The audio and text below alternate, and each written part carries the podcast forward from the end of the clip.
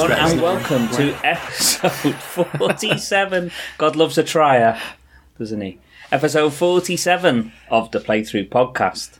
I'm your host, Chris Worthington, for the last time in probably a good while, because this is the final Dead Space 2 episode.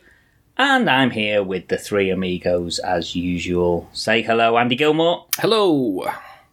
Say I'm going to stop interrupting Jim Middleton. Hello. Hello, Mads. Hi, mate. How we doing? Fine, thanks. Good, good. All good.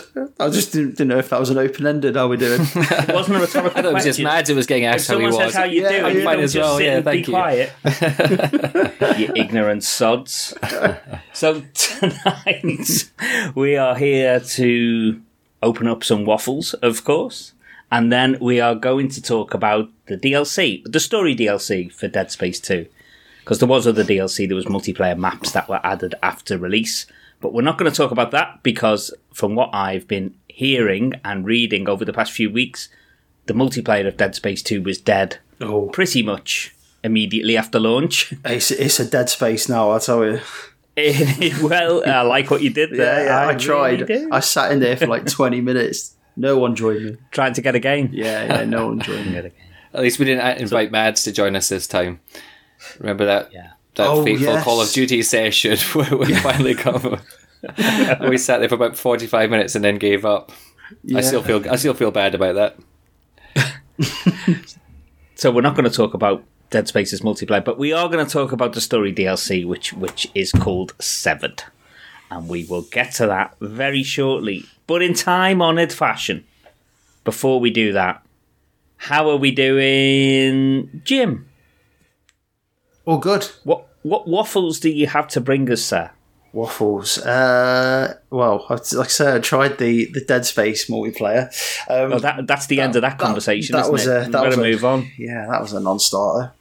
Um, we had Crash Live, didn't we, at the weekend? We certainly did. We crashed. Shall we dive into that quickly? Dive in, dive in deep. So we got there. Me and Andy got there on the Friday, didn't we? Uh, we Yeah. watched, yeah, watched the football.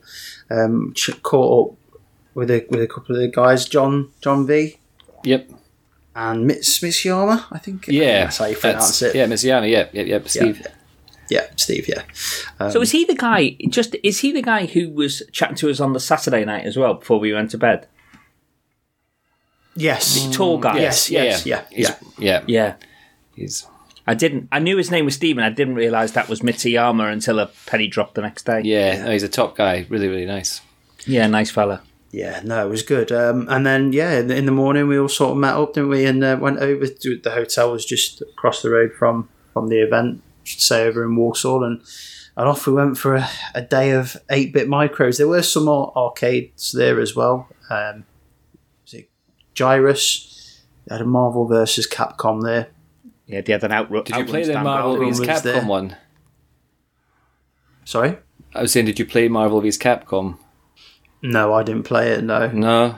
no, no. I looked at it.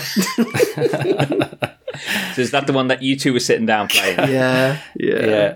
I, I assume you weren't on the winning side, Jim, from d- Andy. I was once. Slightly loaded question. I think maybe twice.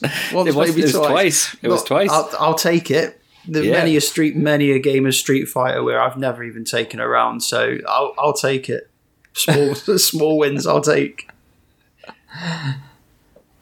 Yeah, um, and then Saturday evening they had the uh, they had like a, few, a couple of clips, didn't they? One from the uh, bedrooms to billions, uh, Spectrum DVD, Rubber Keyed that's- Wonder. yeah, and, which has been out for a while, and then the upcoming uh, Rubber Keyed Wonder. yeah, it was good. F- a 45, 50 minute clip in the end, wasn't it? Yeah. Yeah, it was good. Probably a good third of the film. I was just Yeah, getting yeah. into it. It was a shame actually that it cut off at that point. It's uh, 45 minutes into something you, you really want to see it through by that point. It's a shame we didn't get to see the rest of it. Yeah, Yeah, it was good. It was really, yeah, that I was really impressed. I mean, their filmmaking is excellent. The Caulfields. Yeah. Yes. Oh, it's top notch in it. I can't they've wait got for some- can't wait for the. Uh, in a way, I'm looking back on it. I'm kind of. I would have liked to have seen the whole thing, but I'm kind of glad I didn't because then you've Yeah. got that initial like incentive to go and get it when it when it releases, aren't you? So Was that just Yeah. through Kickstarter? I assume you'll be able to get a digital download off their site The or others, whatever. yeah, the, the others you can get a digital download. So I, I Nice. guess it'll. all Well, you can you can also buy the physical off Amazon as well Oh, okay. with right. the others. Okay, okay. Yeah, I've got them all on Blu-ray. From Um, I had a quick look actually at getting from uh, bedrooms to billions, and I think it's it's not available on Amazon anymore. I think um, ah, It's just Yeah. digital, is it? at the for the moment, I think I don't know if there's maybe plans around that, or if it's sold out, or if it's now kind of Hmm. getting hawked for big money. I'm not sure, but for the time being, it wasn't available. It's very good. It's well worth if you It can. is, if you can see it. It's Yeah, and it was- you've seen it them, was- haven't you, Mads?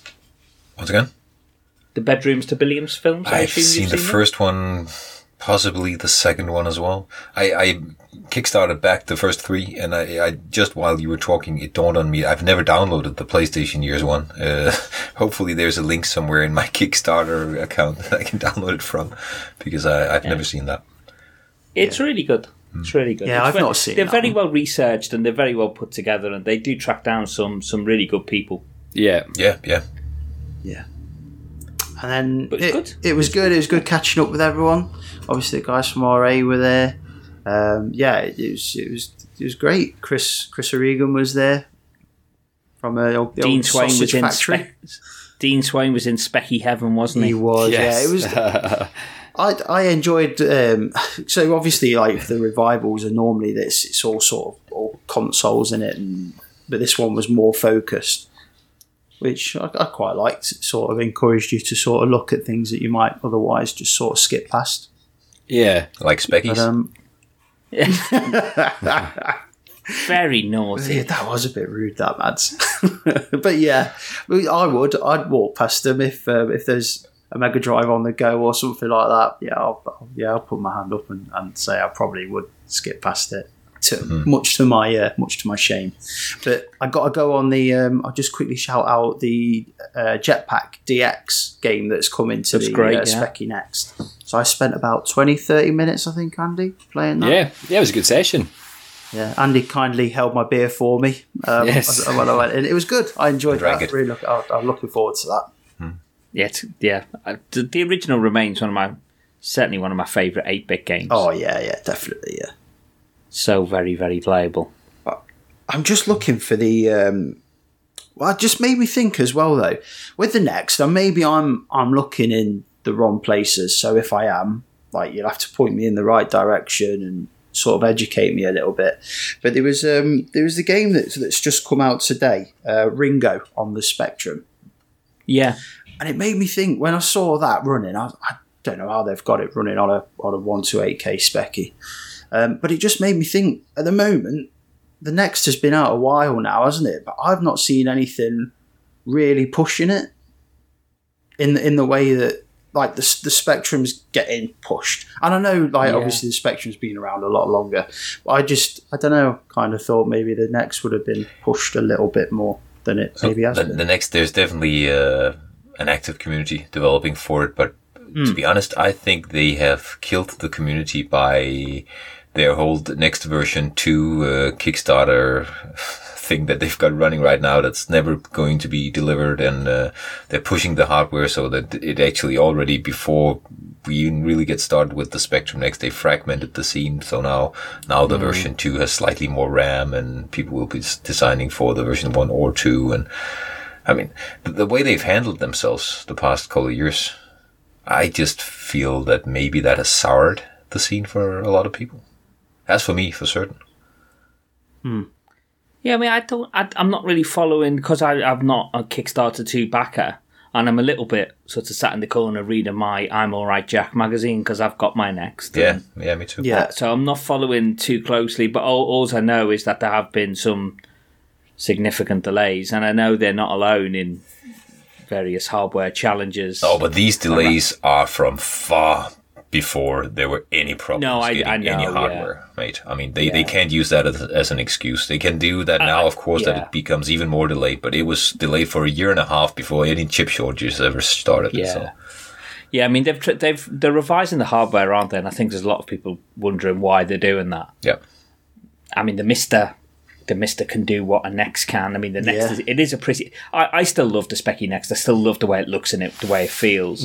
But ultimately, when it comes down to it, it is just an FPGA.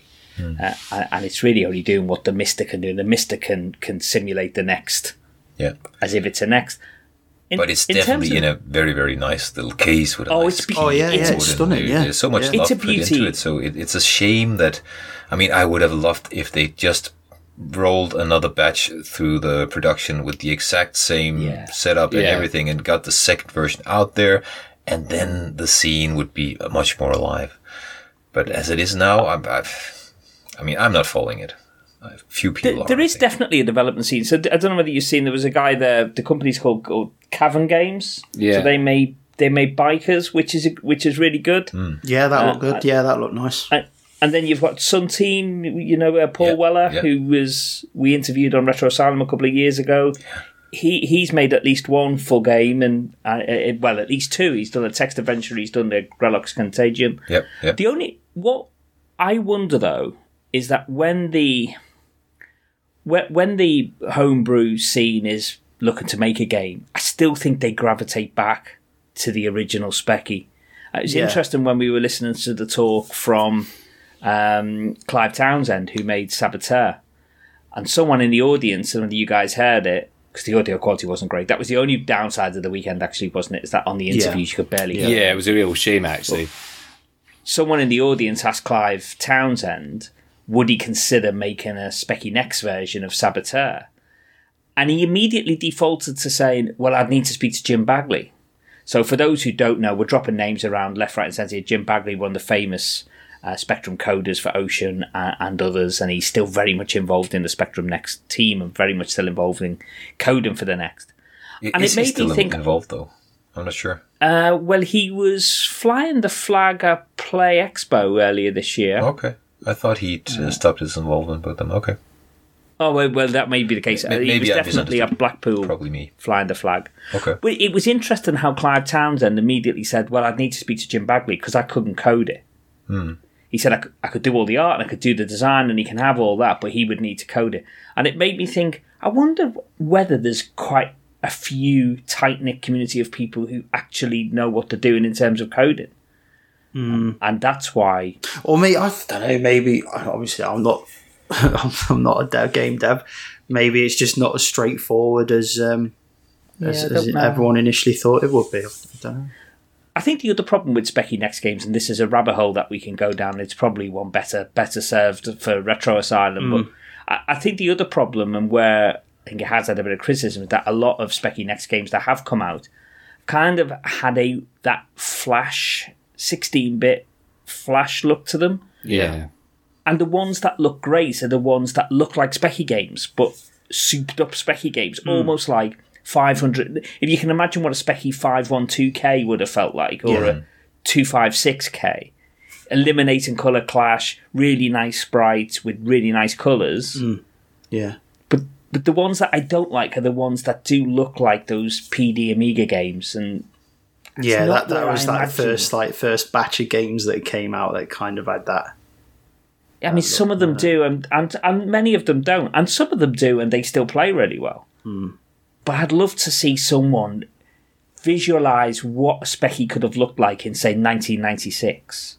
Yeah. Uh, I- If if the Specky architecture had just evolved rather than being replaced by an Amiga, because I mean, you can find loads of those games on the Amiga. I think I'd rather just see what looks like specky 128k games with uh, regards to graphics, but without the color clash, and then running what's wrong faster, color more clash? frames, and all of that. Nobody likes color clash. If you say you like color clash, you're just being a, an obnoxious fanboy. Nobody it's not likes charm. that limitation. Charming, yeah. No, it isn't charming. It looks like shit. But so, so you'd like to see some games like Driller running at more than three frames per second. Exactly. G- give me games that look just like the old Specky games, but running 60 frames per second and being more Yeah. controllable and Without the it would be original limitations. And, and that, Yeah. I mean, I, I don't want to see games that look like Amiga 500 games because that's what No. you get if you envision the next Specky, I guess. That's not what I want. I want original Specky graphics, original Specky gameplay, just running better. Yeah. We all know the Specky was horribly underpowered, of course, like all the 8 bits were back then. So let's get some brilliant, brilliant Specky games with uh, vector graphics. Uh, let- give me a Star Wars game where I can actually fly at uh, at 60 frames per second through the universe with, with that uh, that specky graphics would be great. 60 rather than 6. Yeah. Yes, 60 rather than 2, yes, yes. There was a there was a good Star Wars game running at Crash. Rogue Squadron. That's still Yeah. that still holds up. Oh, we were saying that it was doing the canteen On the GameCube. On the GameCube, yeah, yeah. Oh, So yeah, on the GameCube. It, we went in and you were like from the far side of the room. It must have been what a twenty-seven inch CRT, twenty-five inch CRT, twenty-four inch. It was a decent sized CRT. It was running on, wasn't it? And Especially when you're sitting right in front of it, you're practically at the cinema, aren't you? yeah, well, yeah, but even from the far side of the room, you looked across at it. It's just. It is such a good looking game to this day. It's just hmm. silky smooth, and the graphics are phenomenal to this day. It was one of What's those. the one on the game- N64? Because that actually, I, I still love that. That looks really good as well. Uh, there are Yeah. two Star Wars games, but one of them everybody plays. Which one is that? I There was forget. Shadows of the Empire, and then I think was it. That, and then there that was on the N64. That wasn't the? N64. Yeah, that's what I'm talking yeah. about. The N64 Yeah, that's games. And then I think there was a Rogue Squadron game as well, wasn't there? There, yeah, It- it it was. was- Yeah, there was Rogue Squadron on the N64. Then Rogue Exactly. Squadron. I love 2 that version. Still, GameCube. still very, very playable to this day. Yeah.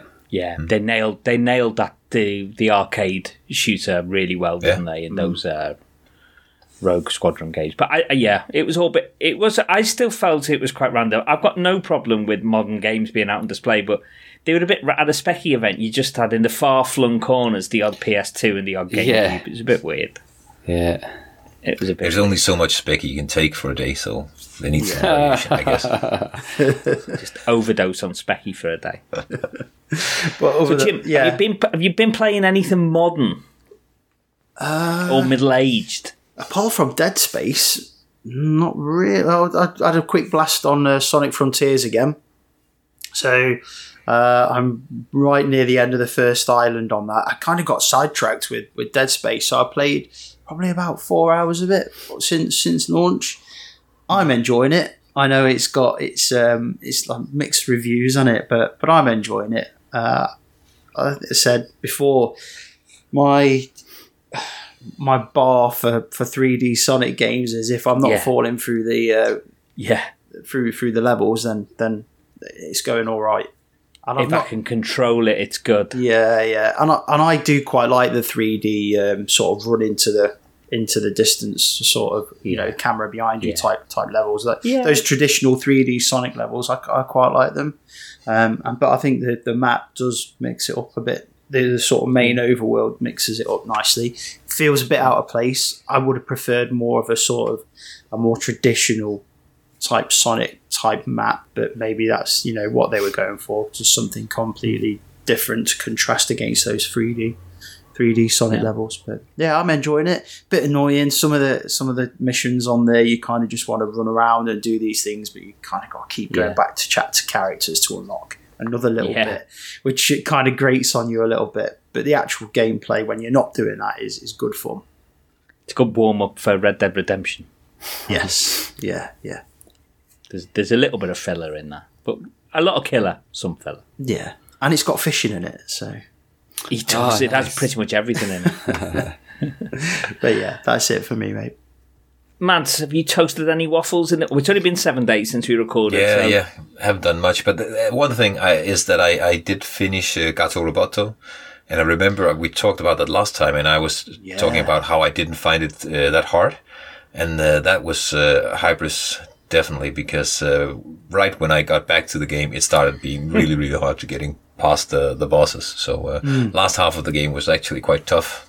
Some of the that'll fights. teach you. Yeah, yeah. I, I felt me. it was always manageable though. You could learn the patterns. Oh yeah, yeah, but but it it, felt- whereas I hardly died at all when I got through the first half, I would die 10, 15, 20 times trying to learn the patterns of a boss in, in the last half. And that's um, how it should be, of course. So that was really, really nice. I loved that game. That was uh, really good. So Yeah. uh, thanks again, Martin, for that. Nice. It's on my definitely on my to play list. That Yeah, it's really good. It's a, it's a everyone says good things. what is it? Four four hour game, something like that. Yeah, it's not Um, long. and it's brilliant for pick up and play on the on the Steam Deck. So Yeah, yeah, nice, good. No other waffles. no other waffles, mate. Short, short, sweet, Can I just jump back ever in so then? tasty. On the one, Oh, on the one episode where we've got unlimited waffles as well. my chance. Can I just, Donut Dodo came out today on the Switch as we record. I've seen you playing that on the Oh Switch earlier, yes, yeah, yeah, yeah. Pick it up. So that was game. previously Steam only, was it? Yeah, it was. Yeah. Yeah. Yeah. It's worth picking up. Oh, absolutely. Yeah. You love it, don't you? Oh, I love it. Yeah, it's, a, it's that single screen platformer, um, Yeah. arcade style platformer. Think sort of Donkey Kong, that, that sort of that sort of style of platformer. Brilliant. How much? Uh, it's on sale at the moment for just over three quid. It's like three fifty Oh, God. or something like that. So it, it's kind of I like it, but I need to try to play it with a with an arcade stick because I just find that kind of gameplay doesn't work at all with a controller in hand. I, I've I've got it on Steam and I've been playing it on the Steam Deck and, and on uh, a PC with a controller. It just doesn't work for me. So I need to try it with a, an arcade stick at some point. Yeah, it does feel a little bit. Is it the slippiness? Do you think? Yeah, yeah. Character or yeah, It's just yeah. it's just not nice playing that with thumbstick at all. But But I see there's a good game there, definitely. I just haven't even gotten past the. Uh, you need to complete a couple of levels on easy before you can open the normal ones, I think. And I haven't even done that yet because I just find it uncontrollable with a controller. Yeah. So. It's good. Once once you get it, I, I think I'm on. When I was playing it more when it came out on Steam, I think I made it up to like a third loop or something like that. But by that Cool. point, it's absolutely nails. Nice. yeah. Oh, I'm nowhere near that good.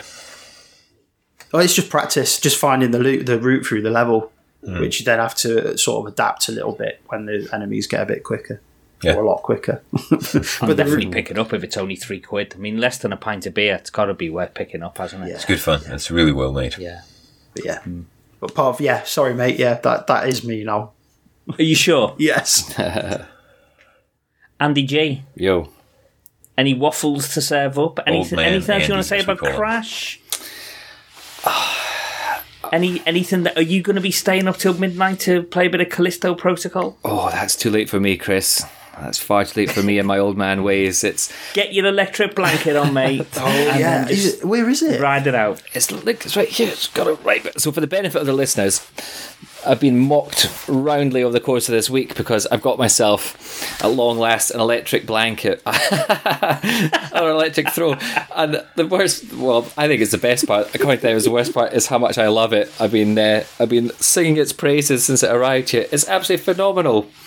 It's uh, it works a treat as well. I was uh, I, I've just been tucked away in the games room for these last couple. Of, the weather's been pretty grim up here, so say rather than Who lives at the highest longitude out of you and Mad Sandy? Is it longitude that cross one, um, or is that latitude? latitude. Latitude, yeah. I think we're pretty much. Mads is pretty much due east. I think I might even be slightly further north. I Oh, would need- Mads, then he's he's if he's got he's entitled to have his electric blanket if he's further north It- it- than you. Yeah, it, it, it, it- it's that extra 15 minutes north that makes all the difference. It's a completely different climate that we're in here. So it's. Uh, uh, like I'm at a stage of life where I just.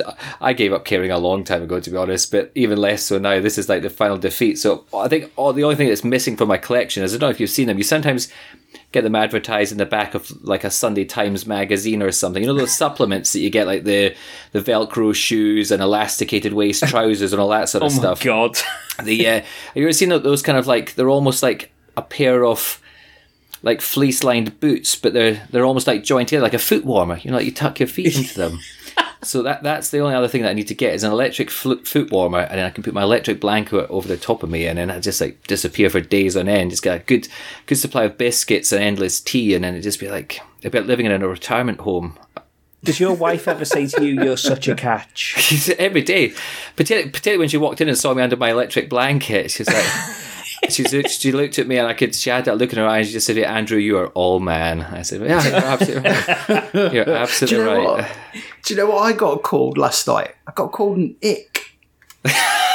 What's that? An ick. There's apparently something that, that you do. Yeah, which so you're makes giving you somebody the ick. really unattractive to, to your partner. I'd never heard it until last night, but I was so I was sort of looking through. Um, I was tidying up one of the boxes, right, with all my controllers and cables in, and I saw it, but it's like pretty dark. So I got a head torch on in God, in your house. In my house, yeah. And Kate came in and she went, "Oh, ick." Because what's that? She goes, "An ick. That's an ick." just just just, I take it she was being disappointment. Just sarcastic. disappointment at the man you've become or the man we've all Yeah. become. Yeah, this is it. It's What a ragtag bunch we are. I I did I did buy my wife one as well. That so the she hasn't tried it yet, and that's the reason why she was making fun of me is because she doesn't realize how good they are. The minute she she'll be t- she'll be eating her words when she tries it out and realizes how good they are. She's missing out. She is, she is. Plug it in. Yeah, Get it on. that's it.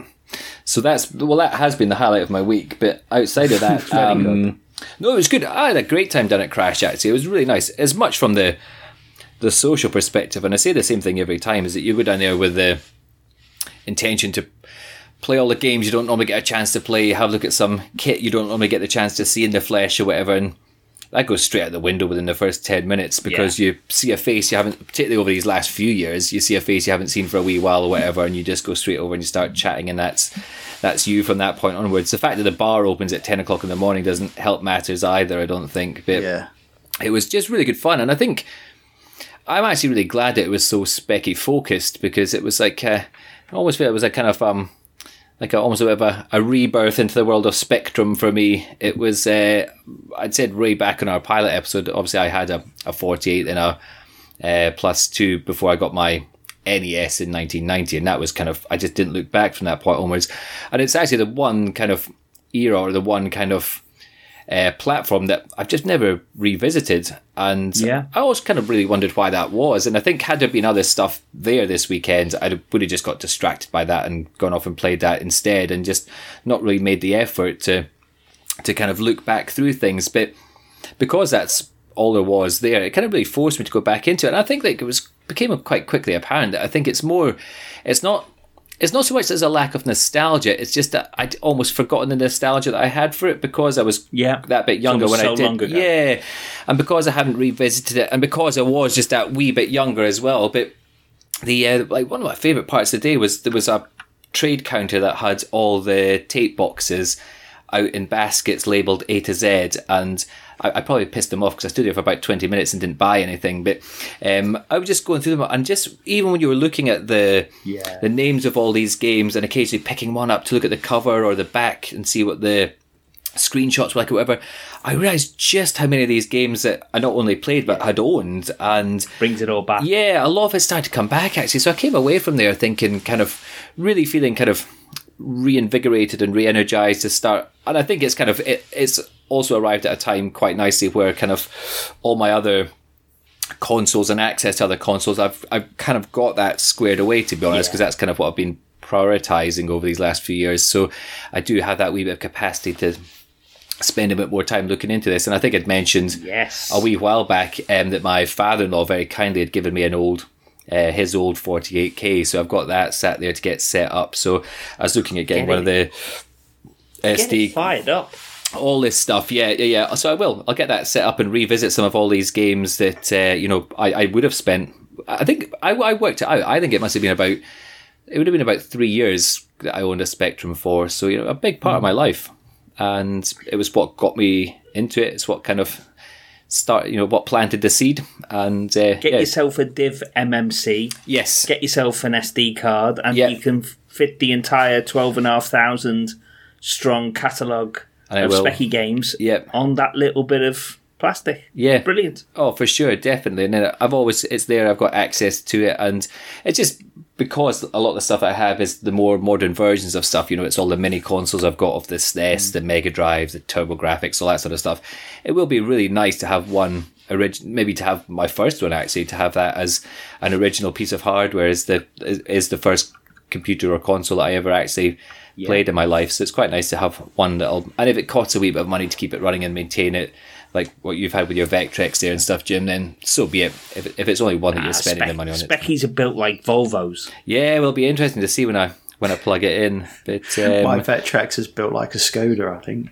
Your Vectrex is, is built like a Robin Reliant, unfortunately, mate. Yeah. yeah, yeah, yeah. Um, so really enjoyed that. And then outside that, since I got Good. back, I have really just been. I was quite uh, keen to try and finish it off because I didn't manage it on the first playthrough of Dead Space. Is that I never got around to playing my finishing the new game plus. I think I got up to about Yeah. chapter eight or something, and I didn't. I never actually finished it. And it it bugs me. I would have liked to have gone back and Yeah. finished it off. So this time I thought I will actually try and get back through the new game plus. So I'd managed to get up to about chapter six, I think I'd stopped at last night. Yeah, and then I I had a, so, the kids yeah. were in nursery today and my wife was at work. So I was like, oh, do you know what, I'll just sit down and see how far I can get. And ended up just rinsing through the rest of it because if anything, I was really keen to revisit the end of the game. I felt it deserved it. I felt given how much I'd enjoyed the first game and the, Yeah. the majority of the second, I thought, you know what? Have I been too harsh on it? And does it? And I felt it earned a second chance. So I thought I'll play back through. And in fairness, I'm very, very happy to admit when I'm wrong. And having played it through the second time, I can say unequivocally. It's actually even worse than what I thought it was. So it's, See ya. um, it was, uh, but I think, I think maybe what didn't help was I think, and I think it was a, the perfect way to play the game. But I think because of where we put the stopping points in on the Yeah. previous playthrough, I think we Yeah. kind of almost just got thrown back into this part of the game. I think Whereas so. Yeah. because I'd played it from chapter six onwards, that part of it actually formed a fo- a, a- far smaller part of the play than what it felt like. That's a good because point. Yeah, obviously yeah, last- we played it almost as one standalone chunk, didn't Yeah. we? Which- mm. Yeah, whereas in actuality, like chapter 13 is actually still really good. 12 and 13 are really good. It's really just 14 when you get that unkillable one that comes along. Ubermorph, yeah. And then the even the final battle was actually more enjoyable, but it was good. I, I absolutely, I, I, it's probably, you know, having played it that second time, 90% of that game is still really, really good. It's just, I would Yeah. say it's just that final t- two missions. I think now that you know, it was actually even worse when you knew what was happening and I just charged through it and it actually made it less enjoyable than what it did last time when I was sort of stopping and trying to fight my way through it and clear rooms. This time I just just, got through legged it the whole way and I was like, it almost didn't need to be there because, because of how I was playing it. You thought this is actually a wee bit unnecessary, but um, and I think I think it was maybe was it Aaron Maupin I think that commented on it in our Discord. Subsequently, there was a wee bit of chat about it as well. Yeah. um, yeah. I can confirm that that fight does the final boss fight does take place inside his mind. Um, which makes the whole thing. as- E- wi- I can't work it. it I makes the s- whole thing even worse. yeah, I still can't work it out. Yeah, yeah, yeah. This is it. You're, you're the uh, in-house expert now. You played it twice. You need to explain to us what the convergence is and how on earth he destroyed the marker from within his own head. The game doesn't. I And- cannot. I was. I was honestly. I was. eaten alive by necromorphs. Yeah, I was trying at every point. There was a couple points where you thought you were going to get onto it, particularly some of the stuff that Stross goes through as well. But each time it almost contradicted itself, the game. And I, I just can't work out which universe this game is taking place in, whether it's, you know, well, I think it was actually, it's it, was it, um, uh, Romero Sierra. I think uh, I think he Yeah, commented I on it loved basically- his Yeah, comment. yeah. He was spot on. yeah, he said basically in our Discord chat, I think you guys are overthinking this way too much, and I He think said, "I think you're thinking about this more than they did." Yes, yeah, that's exactly what it was. That's exactly what it was. Yeah, yeah, yeah, and Brilliant. yeah, it was it was very true. But uh, it was uh, a really really enjoyable. It's a great game to play on New Game Plus. I really enjoyed it, Yeah. and uh, Good. good to have seen it a second time. Also got a, an achievement for dismembering two and a half thousand necromorphs. Blimey. Nice. Yeah, I was quite pleased with that one. That's a lot of necromorphs. Yeah, That is a lot. Well done. thanks. Big pat on the back. Yeah, I shouted on my wife to come through and give me some praise under my electric blanket. I just dismembered two and a half thousand necromorphs. A- As I said, such a catch. yeah, this is it. Let it never be said otherwise. It will be interesting when we talk about Severed in a minute, just to undoubtedly we're going to compare Severed to the main game and probably the end of the main game. And I, I'm I'm very much now of the opinion that it just comes down to taste Yep. and what what you like. Uh, but we can we can get into that in a minute. Um, my waffles. So I've I've been spending over the Sorry, past couple Chris, of days we've been been spending too much time. There's no time for your waffles. Let's. Uh, well, I'm gonna I'm gonna cook up some waffles anyway. So let me have my moment. Atari 50th anniversary is the new game club. We're going to look at that Yep. in the Retro Asylum game club for for December. So I got a bit of a head start on that and fired it up a couple of days ago. Nice. What an Cheat. incredible! What an incredible love letter to the history of video games that package is. Have you have you tried it yet, Matt? No, I just I started it and I watched the first video. That's all I tried. Uh, I just wanted to see the, the, the documentary content. So I'm, I'm going to go through all of that before I even play something. I think. Well, I'm just going to go through and play the games as and when I get them. As and when I get an arc, I am going to pour over every single square inch of that package. It's incredible the way they've done it. It's sort of with the ti the interactive timeline Yeah. that you can spare off. It's Did you buy it on Man. Switch, Chris? yeah, I got it on Switch. Okay, yeah, cool. And there's no difference between that and the disc versions in terms of all that Oh. content. It's got all the same. Some frame rate drops, but other than that, oh yeah, no, it's not. It's not made by Game Freak. Uh, it's uh, you know, I think on PS4 and Xbox you obviously get trophies and achievements. But Yeah. if you're into that kind of thing, but I think they're only on the new games anyway. So I w- it's not like they've they've retrofitted a whole lot of achievements into asteroids, for instance. right. So I don't really don't think even if you're into that kind of thing, you're probably not missing out on much. But it's so good. I mean, having it to play it on the Switch in handheld mode as well is the way. That's how I wanted to play it. Yeah, I picked it up And- for the Switch as well. So I put Pong on last night because Pong is the first game that you get to because you, there's no playable build of uh, computer space. So Pong is the first game that you can actually play. Put it on. An hour and a half later, I had to tell the kids, "You've got to go to bed," because they'd spent an hour and a half playing Pong. Each of the paddles is controlled by a Joy-Con. An hour and a half. Nice. I was so proud of them playing a 1972 game, and I had to peel them off it. Yeah. And as soon as they got home from school, it's like, "Can we play Pong?" no way, Listen to this. no way. There's something there, isn't there? Yeah, the it's so experience playable. Years ago, when I was in Berlin with the kids, there's a computer game museum, Computerspiele Museum, and they had an old, old Pong machine standing there, uh, Yeah. an old original, and I, I couldn't get them away from it. They they just loved that game, standing with a spinner each, trying to to control the, the paddles. Yeah. Yeah. It's just so pure, and I, and I know many many words have been spoken about Pong, and but in just it's just such a pure game. And I, it's beautiful, you know, and and there's some really nice museum footage about it as well. It's really really good. I mm. can't recommend it enough. It's not even a full price release, mm. so it's thirty three quid, brand new. It's I mean to say it's a bargain. Hmm. Yeah, in this time, you know, I know in this in this day and age, thirty quid is a lot of money, but it for for for anybody like us who who appreciates the history of the medium, oh my god, it's incredible. is. I mean, and when you think there's there's Jag stuff on there that it costs you more than that just to pick up a cup like a Yeah. Jag title, you know. Yeah, for sure. So, over the course of the month over on Retro Asylum, come and join us on Discord for the Retro Asylum and as well as playthrough. Um, we're going to be having a series of high score challenges, and we've just set the first one is going to be Tempest 2000 on the Jag. So for the first week of December, there's going to be a Tempest 2000 high score challenge, and then for every week, there's going to be a different game from the collection. So it's uh, not everyone's got the collection. Some people are going to emulate or play on original hardware. So that'll be fun in the Retro Asylum. Super Metroid has started in the Retro Asylum community playthrough, and uh, so I'm looking forward to that. Yeah. And I've been been playing more Mario and Rabbids, which is another absolute beaut of a of a package. Again, if you're into your Mario, and uh, you all seen the trailer, I'm sure yesterday. So Yes. some new Mario content coming out. I'm looking forward to it. I'm really looking Yeah, forward to yeah, I think it looks great. Uh, but it's good. Sparks of Hope is again is really good. I mean, I don't know whether I don't think any of you guys played Kingdom Battle, did you? The, No, no. Uh, changes it up. I played the first Mario and Yeah, Rabbids. I Oh, played you the, did I play played the first. Yeah, I played the first it. also. Yeah. Oh, you really should pick up Sparks of Hope then. Sparks of Hope changes it up the gameplay because there's no grid on the battlefield. So Mario and Rabbids UFO Enemy Unknown. Love it. Yeah, it's honestly Mario. Sparks of Hope feels very different because on the battlefield it's completely freeform. Okay. So it does change up the gameplay. no hexagonal grid. No, no grid. Okay. No. Hmm. So it I, I loved really the first ch- one. I, I completely fell in love with it and finished it in no time because I couldn't put it down. Then I bought the you- DLC and I've never tried that for some reason.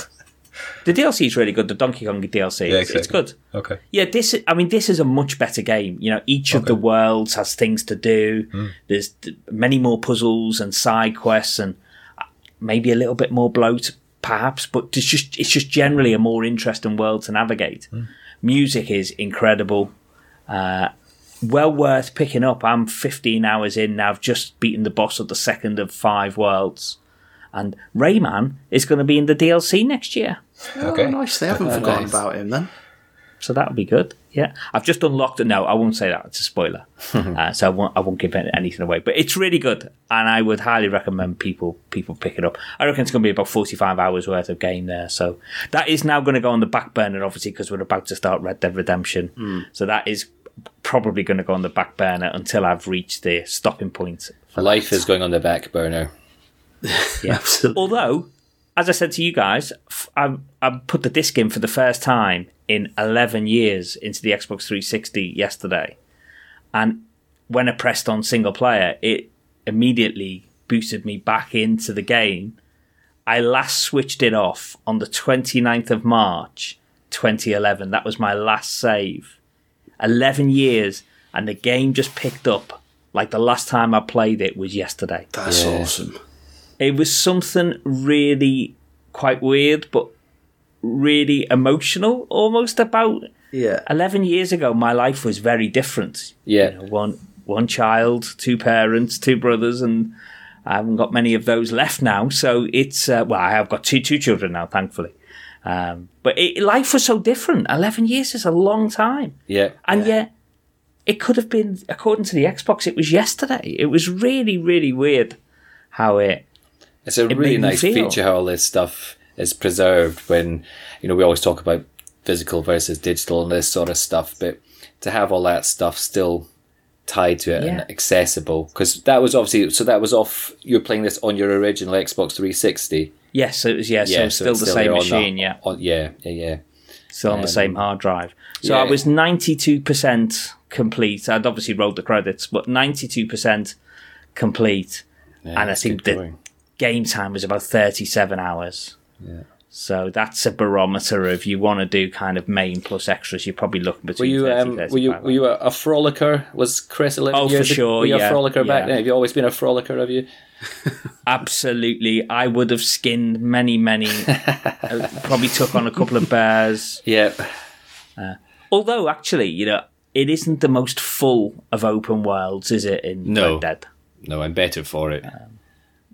So there's less bloat. I was reading one article yesterday. It was talking about how how it really appreciated the silence of the world. You know, if you're riding from town to town, it Yeah. can feel quite empty, as it should That's the game's In at its best, yeah. in the frontier. So I'm really looking forward to getting back into it. It was a bit painful hitting new game and wiping that save. Do you not But have I've got two all the- Oh, concurrently did you running? wipe it? Oh. No, yeah, just overwrote it. Yeah, Okay. Yeah. That's good, man. yeah. I like no, it. out with the old man. That's I'm, it. That's the way to do it. Yep. I'm moving on. Play it. Don't display I'm looking it. forward to getting back into it. Right. Come on then. Enough of these waffles. We've waffled on for 45 minutes. That's uh, more than enough. That's going to be more Let's- than the actual content this time, Let- I think. What you say, Matt? I think that's going to be more than the actual content this time because we got three chapters of a DLC to, to cover. So my, my don't bit know. is will be done in 45 minutes. I, I'm gonna I'm gonna just read the script. now, what I thought would be interesting, well, what I thought would be useful to do actually is just to give a very brief overview of who the characters are in Severed, because you it picks up the story from kind of where Extraction left off, plus two or three years. So the main character of Severed is Gabe Weller. Gabe is a security officer on the Sprawl, uh, and he is um, part of the, the team that is responding to, to what was going on and what we see in, in the main game. In Extraction, he was initially on Aegis 7, and then you end up on Extraction, you go from the Aegis 7 planet and you end up on the Ishimura. I think he was part of the security crew on the Ishimura uh, and you end up escaping the Ishimura with with the other characters or with two of the other characters in Extraction. Lexine Murdock, who is the I don't want to call her a damsel in distress, but she kind of is, isn't she? In the DLC, She is. She Yeah. she's his wife in in Severed, and she's the one who's been captured because she is uh, a, a person of interest, a subject of interest, and we'll we'll come on to a little bit more about what that means. Uh, The story, the story's you know for a short story in Severed is is reasonably good. Uh, I thought, but in Extraction. She is the girlfriend of the character you initially play, a guy called Sam Caldwell. You only play him in the first chapter, and he ends up being killed in that first chapter. But he he's talking to Lexi much like Gabe is in Severed, over the Holovid, and yeah, that's his girlfriend. He's trying to get back to her. Over the course of Extraction, she ends up clearly having a fling. Sam Sam gets killed, and she ends up clearly having a thing, or there's a big attraction there between Gabe and, and Lexine. Uh, there's there's another there's another couple of characters in Extraction, a guy called Nathan McNeil, uh, who is a um, he's like a security detective, and there's a guy called Warren Eckhardt who's the dodgy CEC executive slash uh, senior unitology member, who's the kind of good guy turned bad.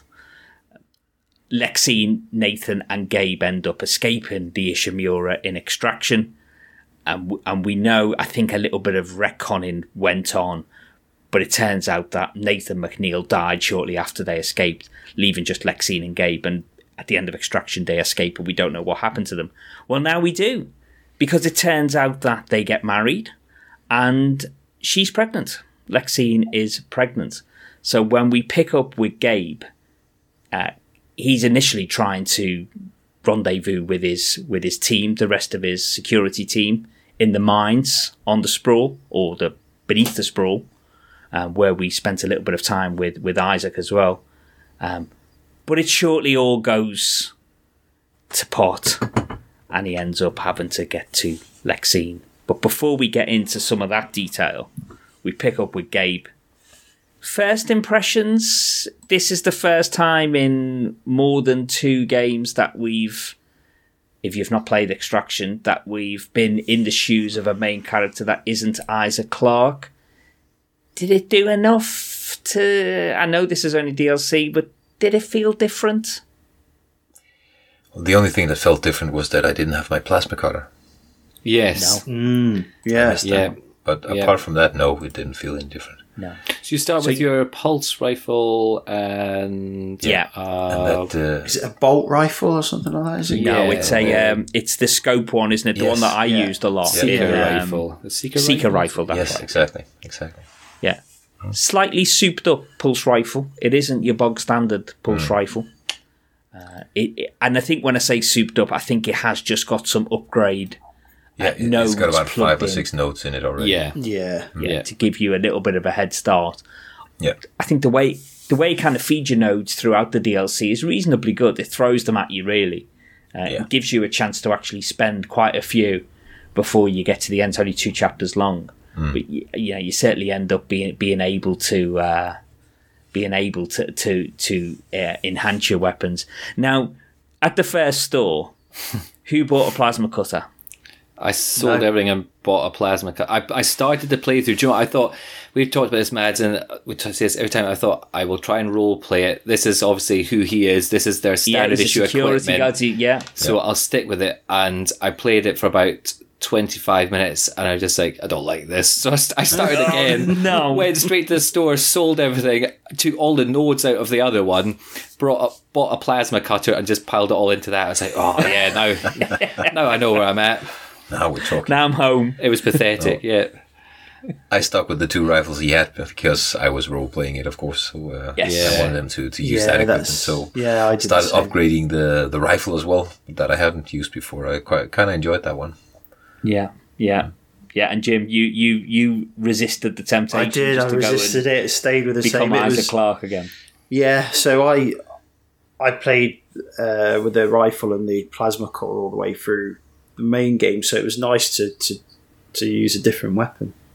Yeah, yeah, Yeah. I did. I did exactly that. So I I stuck with the two rifles, and you pick up a flamethrower, don't you? Pretty early mm, on as well. Yeah. It's actually the only time in the in the games that you actually pick up a weapon rather than a schematic and then have to buy it. Yeah, it's mm, true. Yeah, yeah. It's some of the dead soldiers, isn't it? Yeah, very early on. Yeah. So I stuck with those three and ended up pretty much maxing out the pulse rifle hmm. over the course of the two chapters. And I put a couple of nodes into. I didn't touch my rig this time. Didn't touch stasis. No, I didn't. Put a couple I of nodes I didn't into like the the, the flamethrower though, so I actually sold it just to buy a node instead. Did you? What the flamethrower? Yeah, Yeah. I don't like that weapon. It's, yeah, I don't know what's wrong, but it just doesn't work for me. I, I, I like uh, I like the projectile weapons instead. Yeah, I think what where I found the flamethrower useful, and I actually used it quite a lot, and it's it, it kind of stun locks the necromorphs. Okay. And I think the way to use it is you give them a very quick blast of flames. It stun locks them for a couple of seconds. It gives you time to change to one of your other weapons and then take them out. Yeah, makes sense. Hmm. So it's it's it's really good to use in tandem with another weapon. But I think if you just used it on its own, you'd just burn through your ammo really quickly. Yeah. You know, I like that instant feedback you get of using one of the other weapons, where you sort of you you know you take a limb off within a Yeah, shot. you know what damage you've done. Yeah, Yeah, that is the problem with the flamethrower. Until they go down, you don't know how damaged they are. yeah. and it's got an alternate fire that you can fire a whole canister at them as well. Is that right? Yes, yeah, it acts like almost like a grenade launcher. Okay. Yeah, Does that do Yeah, like pretty massive damage? Because I've, I've it's either in the DLC or in the main game. I, I've never played with a flamethrower. yeah. I, d- I very rarely used it. In fact, Right. I might not have used it at all in the DLC. I did in the main game. Uh, yeah, just like explodes. It's like, it's like an incendiary grenade. Yeah, it's quite cool. Graphics are really good on the flames. Nice. Now we go. to The first real section of the the DLC is through the mines. Now I did recognise some of the locations from because it wasn't that long ago when we played through this section in the main game. But I was reading on the on the wiki. I'm rubbish at picking up on things like this. So we end up the things we do here as Gabe, we end up having to undo as Isaac. And it was the same in Extraction. So in Extraction, the things that you do in Extraction, and maybe it's a bit more recognizable in Extraction, you, when you play Dead Space 1, you undo the things that you did in Extraction, but you will have ex- played Extraction after Dead Space 1 in a very similar way as this follows. You play this after you've played the main game. I am just really useless at noticing these things because although I recognize some of the mine locations, and I don't like the mines generally, although I recognize some of the mine locations, I don't really, I couldn't really recognize the things I was doing or the things I was undoing later. Did you? Did anyone pick up on this? I, I know what you're referring to. It's the um, like the the, the power banks. isn't it? Exactly. You move That's the power exactly banks. it. But at the time, I didn't real. I knew I was in the same location that I'd been in previously with Yeah. Isaac, but I didn't twig. Or I'm undoing. I'm doing what I on. Do you know do you know what I mean? I didn't Yeah. didn't make that yeah that connection Nah, me at the time. It was No, I'm much glad I'm not the only one. later to game because I guess I'm trying to think of this logically.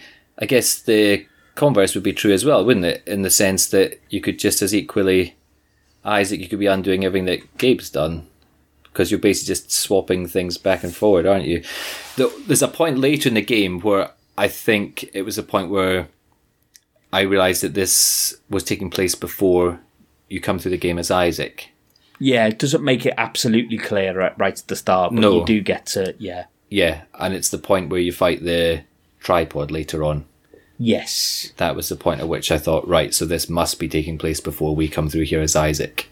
And you get an announcement Start over the two. tannoy, don't you, at some point, where um, Tiedemann says to eliminate uh, Isaac and Stross. Well Yes, done. the- You've, talking about the- you've segued beautifully Key into subjects. Yeah. the next. That's right. So that's that's what we as we're heading through the mines.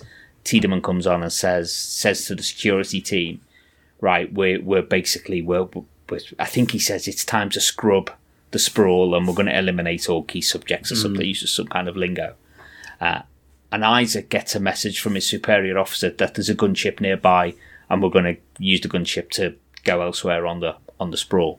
So, so Isaac, once he realizes his team is basically gone, we see the last stand of one of his uh, team members, uh, and then Isaac then is making his way through to this to this Ga- gunship. Gabe. Gabe. Sorry, Gabe. Freudian slip. Gabe. Gabe is making his way through to the to the gunship. It's probably the the the, the standout set piece moment from chapter one. uh, other than the end of chapter one, i- is is the lift Yeah. and the the, the lift drop, um, which was which was pretty cool. I wasn't expecting that to happen. Although every time I do get into a lift in Dead Space, I expect something is either going to jump out at me or Yep. some drama is going to happen. Um, the lift is drops, great great sound, great graphics as as usual, and we end up upside down again. Uh, uh, this is the bit. So this happens reasonably early on, probably halfway through chapter one. I'd got through the previous fight with very very little health, and I had no health packs. So I was a one hit kill at this stage, upside down. And I was in that moment, and I, I ended up playing it on normal as well because we did talk about Andy. I think you played casual, didn't you? Yeah. And the rest, Jim and Mad, did you play on normal? Yep. Yeah. Yeah. So I had no health. I had enough ammo. It was a one hit kill situation whilst upside down. So I had to be absolutely perfect. I probably died about 12 times.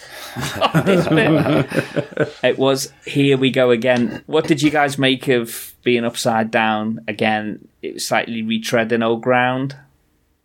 It was a very short battle. I mean, it's, over quite quickly. It's not short battle if you die 12 times, I can tell if you. you don't die, which I didn't, it's a very short battle. So it's, I was glad that it didn't outstay its welcome because looking at it, I thought, ah, here we go again. But then it was just a short battle and it was over. So it was fine. Yeah. If they made it a long, drawn out battle like they did uh, in the, the actual game, I would probably have thought it would be a bit annoying.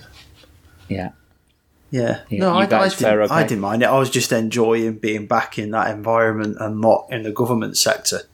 Yes. Yeah, Yeah, yeah. Yeah, I mean, it was the first time was a bit of a novelty. I quite enjoyed it on when we played it in the main game. Yeah. and then the second time, yeah, I don't. It wasn't a case of overusing it, but it didn't really have the same No. impact as what it would have done No, the first time no. round. No. But you knew what to do I at wonder- least. I wonder actually whether it gives you a bit of aiming help because I mean I you know I d- yeah I did die a few times because it was literally a one hit kill, but it feels like it's easier to to aim upside down than it should be. I don't know. It's practice. maybe I'm imagining. yeah, twelve. t- You had eleven attempts at it, so you got good. I did have a lot of attempts, and but I had to be literally perfect. So every Yeah. single one of my shots had to count. And there's one of the um, the exploders are there as well. Yeah. And if obviously when uh, every time that got too close, I just basically knew I was dead because Yeah. that blows and You I'm can't dead. shoot it, and and, if you don't shoot it, it's going to explode anyway. So Yeah. and the animation is pretty gruesome because it just blows off his legs when he dies and he ends up in half. And I've seen that many, many, many times. so I wasn't in the best of moods getting through that bit because it was a case of here we go again, kind of restart, restart, restart. It did get better. This it did. It's more positive. Um, we end up getting to the gunship. I don't know whether events stop me, guys. If you've got anything to uh, to say before then. Um, Did have we bumped into the new enemy yet? What new enemy? So I I didn't recognise a new necromorph, Does that but I have maybe seen. it comes at the end of chapter one? So it's uh, like I think it's called a twitcher. I see, I don't. I can't recognise this. What? what? What? So the first time you see him is, I think it might be chapter one actually. Uh, Gabe comes through um, on the ground floor, and is one of his companions up above with like a, a torch, um, and he looks down and he says, "Oh, you got to help me." And then Gabe says, "Oh, you've locked the door. You've locked us yes, all that's in." right. So that's just before the lift. Yeah. Yeah. He says, "Oh, you've locked us in." You go up. He, he, you hear him screaming. You go up. There's like loads of like these explosives around. As you get up to the top, he's turned. He turns into a, a twitcher into a twitcher, and they're the ones that sort of a little bit like uh, like like in The Last of Us. Really, they sort of twitch a little bit, and then they sort of sprint towards you in like a really Okay. sort of jaggedy motion. And they've got almost like that miner's costume on it, or it looked to me like a wee bit like a miner's costume. Oh, I didn't pick up on that. Didn't pick that up. Oh. But yeah, Also they, just- they just got On that note, where your mate's up there asking to, and you can obviously hear him effectively getting torn limb from know, limb. yes, yeah, Did you yeah, take yeah. Did you take a very slow and methodical search of Yes. the ground before you went Oh, yeah. up? Yeah, absolutely, yeah. was like, I, I, wondered, I wondered how long that sequence was going to last for, and clearly he just keeps screaming until you go up, and um, Yeah, and yeah, that, trigger that, then it, Yeah. it, it goes on to that next point. But it's just uh, So yeah, you let I- the poor guy suffer. yeah. Well, yeah, you know, you got to get those credits, Mads. Yeah. Sure. And if he's screaming, then it's probably too late anyway. So. Yeah. Yeah. He was screaming for about 20 minutes, the poor sod. yes. But yeah, in the end, yeah, you did go. I'm just looking at it actually on the fandom wiki. It says here resembles a slasher but with larger talons, paler skin, and thick muscular bodies. Twitches used at incredible speed to rapidly approach and slash foes with sharp talons located on each arm. Hmm. Yeah, it's. But yeah, I, I didn't doesn't remember really- seeing it in in the in the first part in the main game. No, apparently they initially appear in Severed, and they are back in uh, Dead Space Three. I do remember um, some of the necromorphs sprinting towards me, but I thought the slashers did that as well. These guys are definitely. These ones are quick. Okay, Yeah. Notably quick. Okay, apparently there's a couple of new necromorphs in the DLC, um, but I uh, yeah I didn't recognise any of them while I was playing through, so that's obviously one of them. Um, I think as we're making our way here to the gunship, we end up making our way to the entrance of the government sector, don't we?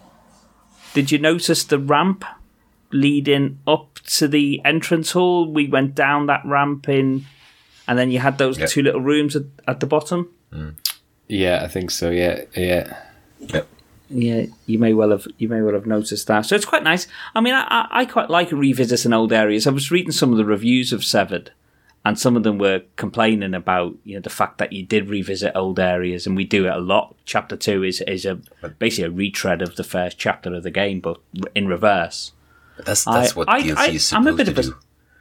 Sorry, it? That's what DLC is supposed to do. It, it, it makes Well, you so. feel right at home, and then show you some of the old, uh, old, old locations, but tell us a new story or the same story seen from a different perspective. I, I love that. Yeah. Likewise, I thought it was great, and uh, Yeah. I think probably not to put it on the same level as it having just played it twice because it's still just as good the second time around, but it, it had a similar feel in some respects to when we went back onto the Ishimura in the sense that we're kind of Yeah. you're going back to the game and remembering Yeah. and seeing all the bits and all the battles you had and remembering all the what what happened with each of those. I really liked that, and I think um, I would happily kind of I would have had more chapters of seeing more more of the of the scenes from the original game. It's good when you revisit places. I like it. I do as well. Yeah, I mean the game the game in reviews did get Severed did get a bit of stick for the fact that it does retread a lot of the same ground from the main game. But I agree. I mean in DLC I think that's what you want. Yeah. And if you were coming at this months after you played the main game, I think that's exactly what you'd want. Yeah, You'd want it to feel kind of familiar. yeah, and I, I really like the idea of these two kind of the, the slightly alternate timelines, just you know separated by by not much, but a very significant some very significant events happen between the two the, between the two timelines. Yeah, yeah, definitely. So when we get to the gunship at the entrance of the government sector, which is pretty much, I think, where um, what's her face Ellie got on the gunship and got sent away. I don't know whether it's exactly the same room, but it's definitely definitely in the vicinity. He gets fired upon. Gabe gets fired upon by his superior officer, whose name escapes me now. But from the helicopter, he's getting fired upon. Did you guys realise straight away that that's what was going on? That you were being attacked? I think you do get some hints to that before it actually happens. So I wasn't surprised at that point. No. And then there's loads of uh, explosive canisters. I was about to say that's what that's what gave it away more to me was that uh, yeah is it that they're here for a reason and there's like one person to throw them at. Yeah. Yeah, and it's here as well. So it's Bartlett, his superior officer, and Bartlett contacts him and says, Look, you know, I'm just following orders. I need to take you down. And he says, Your your wife, Lexine, is one of the subjects under the termination order. And he knows that Gabe would try and stop it and would try and rescue her if he was kept alive. So that's why Gabe is being killed. So Gabe finds out here that Lexine, he doesn't he doesn't know why. Uh, I don't think he knows why. Um, but he finds out here that Lexine is being targeted. She's a key suspect. She's part of this Oracle program, which, which again, he doesn't know much about at this point. Uh, but that's why he's he's he's been targeted in this way. So Gabe's been targeted. Um, I think this Nintendo Rule of Three officer, here. His character is is uh, a huge part of why I was underwhelmed with this uh, DLC, uh, with the whole narrative, because he was so unrealistically inhuman. I mean, Yeah. the way he talks about, uh, well, he says stuff like, uh, "Well, uh, I'm not like you. I actually know how to follow orders." To a man who's whose orders would be to kill your own wife. And and uh, Yeah. Later on, when he taunts him that uh, he knows where she is and he's been listening in on the radio, which uh, spoilers he, he does later on. he- He's so he's so badly acted and so inhumanely written that he becomes like this uh, comic character that that just doesn't work. So so it, it just completely ruined the the narrative. I think it's feel of the definitely one of the. Um, it, it probably shows how things have moved on so much, having played games like The Last of Us and The Last of Us Two, particularly. Is I always find it quite funny in some of these cutscenes. Is um, I was noticing on the playthrough of uh, the new game plus as well that sometimes there's obviously like the there's the in-game engine and then obviously there's the uh, the sort of the cinematic almost cinematic cutscenes and it just it always seems quite it's got better I think where we are now but it's quite apparent in these ones just how jarring it is where Yeah, it'll it be away. it'll be yeah it'll be all animated and it'll be you know, shouting at the top of their voice all emotion and then it's almost as though that's the end of the track and then he just goes back to, and he just goes back to standing upright again and, and then you just get back to getting on with your business having just been screaming down the uh, the intercom that you know you're gonna I gotta get you you bastard you won't kill my wife type stuff. Right okay back to work here we go do do do do yeah, there is definitely there is definitely that. Once it goes off script, and yeah, his voice completely normalizes again. yeah yeah Yeah, yeah, there's definitely something in that. You guys didn't have any trouble with the helicopter; it goes down reasonably easily, doesn't it? Nintendo rule of three, three, three ex- canisters, and it's down. yeah Yeah. Yeah. He then gets on. Uh, he gets on another gunship, and he's off now. He, I think, he makes contact with Lexine at this point, doesn't he? And says, "Look, they're after you." Um, I think he says, "Can you see any soldiers? They're after you, and I'm coming to get you." Um, she's in the psych ward. Or, yeah, or she hides in the psych ward. She's in the hospital, isn't she? So she hides. She says, "I'm going to go and hide in the psych ward and wait for you." Um, now this is interesting because this, at this point, when he's on the gunship, the game cuts away, and then picks it back up when he arrives at the hospital wing. In Dead Space Two, there was no cuts. It was a single cut throughout the whole thing. So I thought this was. I mean, obviously, it's telling a more rapid story, or it's trying to. I mean, it doesn't. As Mads has said, I don't think it. Ca- I don't think it fleshes out the characters terribly well, including Gabe. I mean, Gabe had a bit more personality for me because I knew him from Extraction. Um, but it's it's trying to tell a story quite quickly. But I just thought it was interesting. You know, God of War gets a lot of credit for being a single cut game. You know, and it, and it increases the immersion by being a single cut game. So was Dead Space Two. It never cuts away. yeah But this does, just in between the two chapters. Um, different way of telling the story. So, chapter two, then. So, let's talk about chapter two. So, the, basically, chapter two is a retread of the first chapter in the main game, but we're coming at it from a from a, just the exact, almost an exact retread, not quite.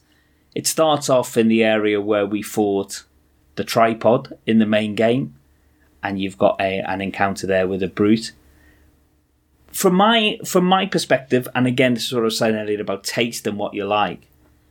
Walking around these corridors. Now you fight a lot of necromorphs in this DLC. A lot. It's constantly throwing necromorphs at you. I really enjoyed these two chapters, and in particular this chapter, because you never got those encounters where you were completely surrounded and they were coming at you from all angles and your only real option felt as if it was to just run round and keep away from them and just shoot when you can. It always it always felt more deliberately paced, very very linear, in very tight corridors and tight rooms most of the time. But although there were a lot of necromorphs, it felt I mean, it, not easier or manageable, just a little bit more authored in the way the necromorphs were being thrown at you. yeah And I certainly found the pacing of this kind of combat so much better than those wide open combat arenas where they just swarm you from every single direction. I just enjoy that combat more when I can be more considered and more precise. Yeah, yeah, I'd agree with that. It, what you said there is the pacing. The pacing felt really good compared with those last couple of chapters. The, the, the pacing just pacing feels of the spot combat. on in, in this, Yeah. and it does make a heck of a difference. Um, Yeah. and it, there was a little bit of exploration in this chapter. You know, you can sort of go off the beaten track a little bit. You can find like you can go in some rooms. There's like a Peng statue in one. Did you find that Peng statue? Yeah, yeah. Yeah, so did I. Oh, I mean, this reminds me. Oh, you Gilmore missed it. Yes, no, I got this one. Where is the one in the first game in Dead Space Two where you were talking It's about rerouting in- these pipes? So it's in the you know the solar array chapter. Yeah, It's in there when you've unlocked the route to the solar array. yeah, You can shift that movable tunnel again, yeah. and it redirects it to a secret room. It's in there. It, all, it only so the, you're talking about what you're looking at. You've got the the sort of the ninety degree angle on the pipe, Yeah, and then you can rotate it through ninety degrees to go to the next room. no, yeah. You have to go back into the other room, I did. and you have to, and then you have to do something in the other room, which unlocks a third, a third thing for the Never pipe. unlocked a third one. I spent. uh, That that probably took about twenty five percent of my playtime on the new game plus was trying to get that Why part. didn't you just look at a walkthrough? I don't know. It's not like I've got. A, it's not like I've got an aversion to looking at walkthroughs. I don't know. I couldn't be bothered. I was.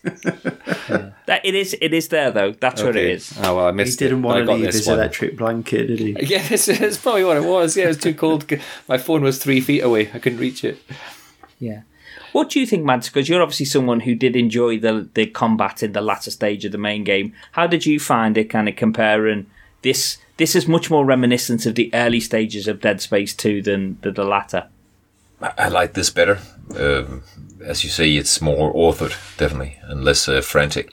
But again, there wasn't that. Uh, it was never, even though it should have been more frantic because he should have really been in a hurry to get to to save his wife. It narratively didn't feel like you're being paced through the environment, so it was more of a slow, methodical uh, plot through the uh, the environment there. So it, it, it suited the suited the DLC just fine with this this kind of combat. I liked it. I do agree. There's definitely a narrative dissonance going on there about yeah he should be he should be hauling ass Yeah, shouldn't Yeah. he through through these through these environments to get to Lexine, but he's not. uh, certainly the way I played him, he's not. Yeah, He's No. crawling over every single nook and cranny to get those last credits. but I, I enjoy it. You know, I enjoy that pacing. I was playing through this, particularly this chapter two, thinking, "This is it. This is why I enjoyed Dead Space One so much." And why this is probably as much fun as I'd had in the game, probably since about chapter seven of the of, of the main game. Yeah, seriously. this Chapter is seven. this. This is this is peak Dead Space.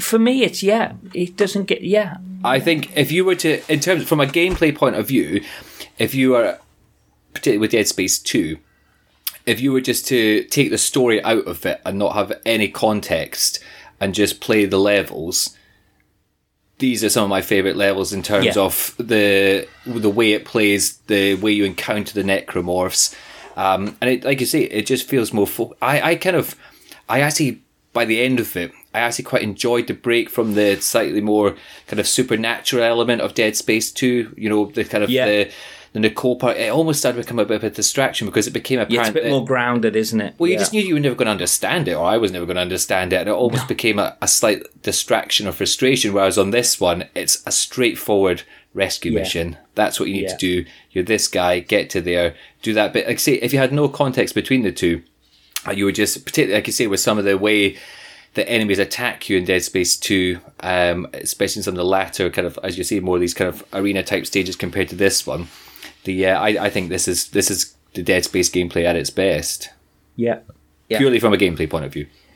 Yeah, what what the DLC doesn't have i- is really a cast of compelling characters, or or Yep. or, or any kind of really deep story. I mean, as you've said, I yeah, I and I completely agree, Andy. I welcomed the more down to earth, simple, straightforward story, but it, it doesn't it doesn't really have the space to flesh it out.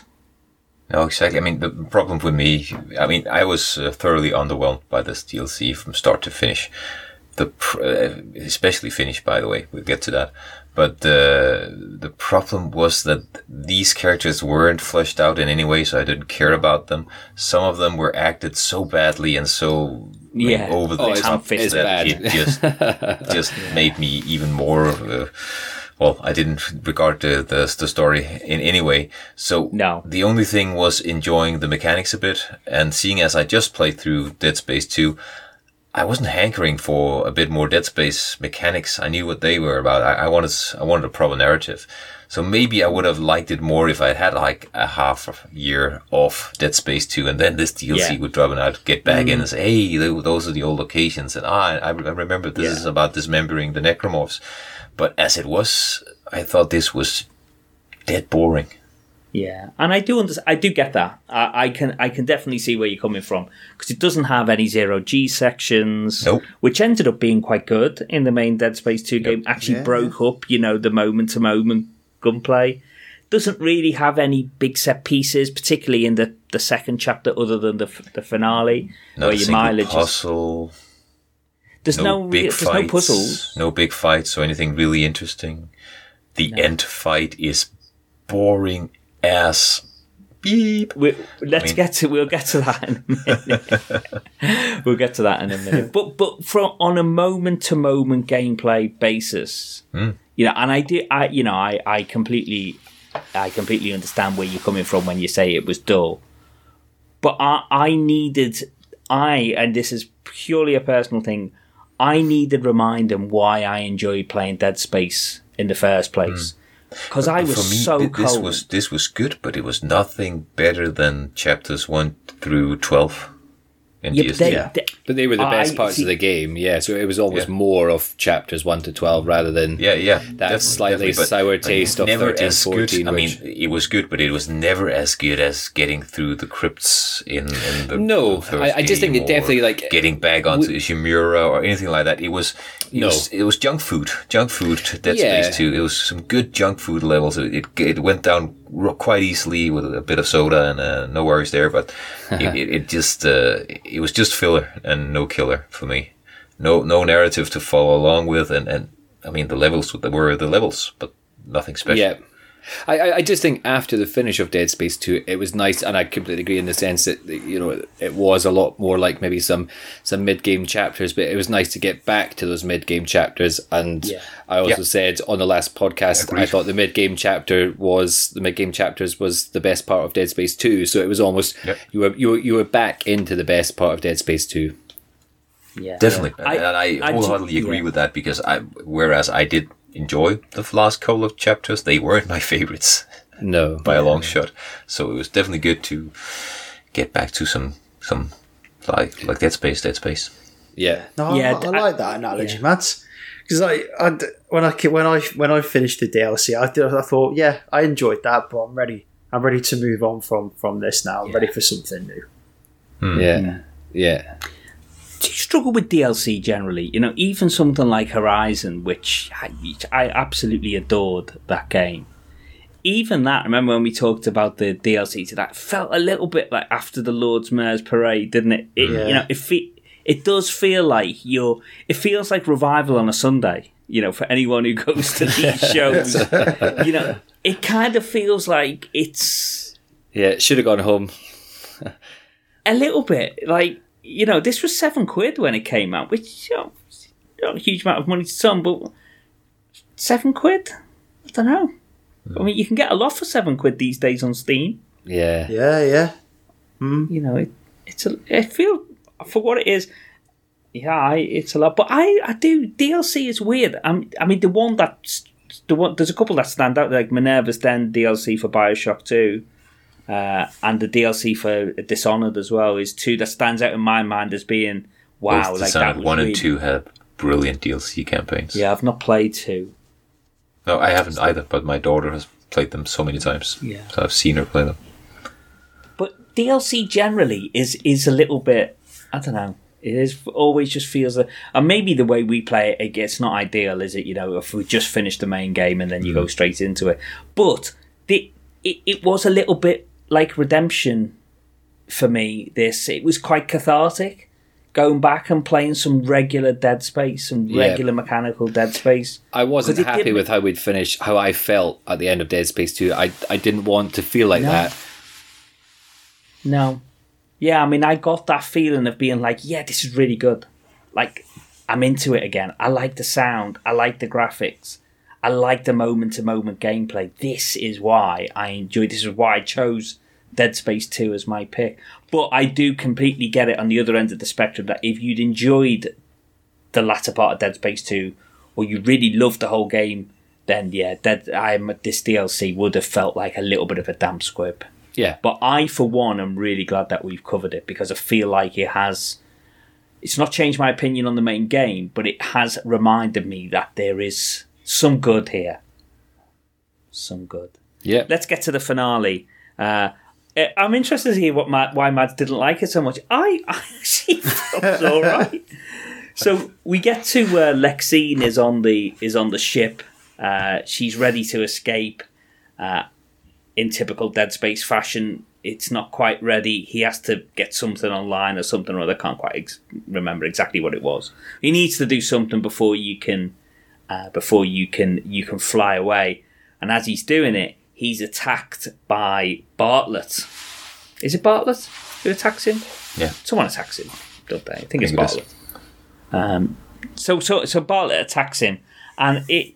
I think I thought it was pretty cool. After a little bit of a QTE, this Bartlett guy basically blows up a grenade in his face, doesn't he? Which I thought was quite spectacular. And when when Gabe comes round, his helmet's been compromised. Got a big hole in the side of his helmet, and he's And his head. lost a leg. Yeah, yeah. yeah. He's lost a leg. It's pretty grim. So he's incapacitated on the floor, uh, and he says to Lexine, "Look, you need to go. I'm, I'm, I, I'm dying. I'm, you know, it's done for me. You need to go." I, I kind of contrasted this a little bit with him sending, with Isaac sending away uh, Ellie. I don't want to reopen that kind of worms from from the main game, but see, to to my mind, this made complete sense. This is his wife. She's carrying his child.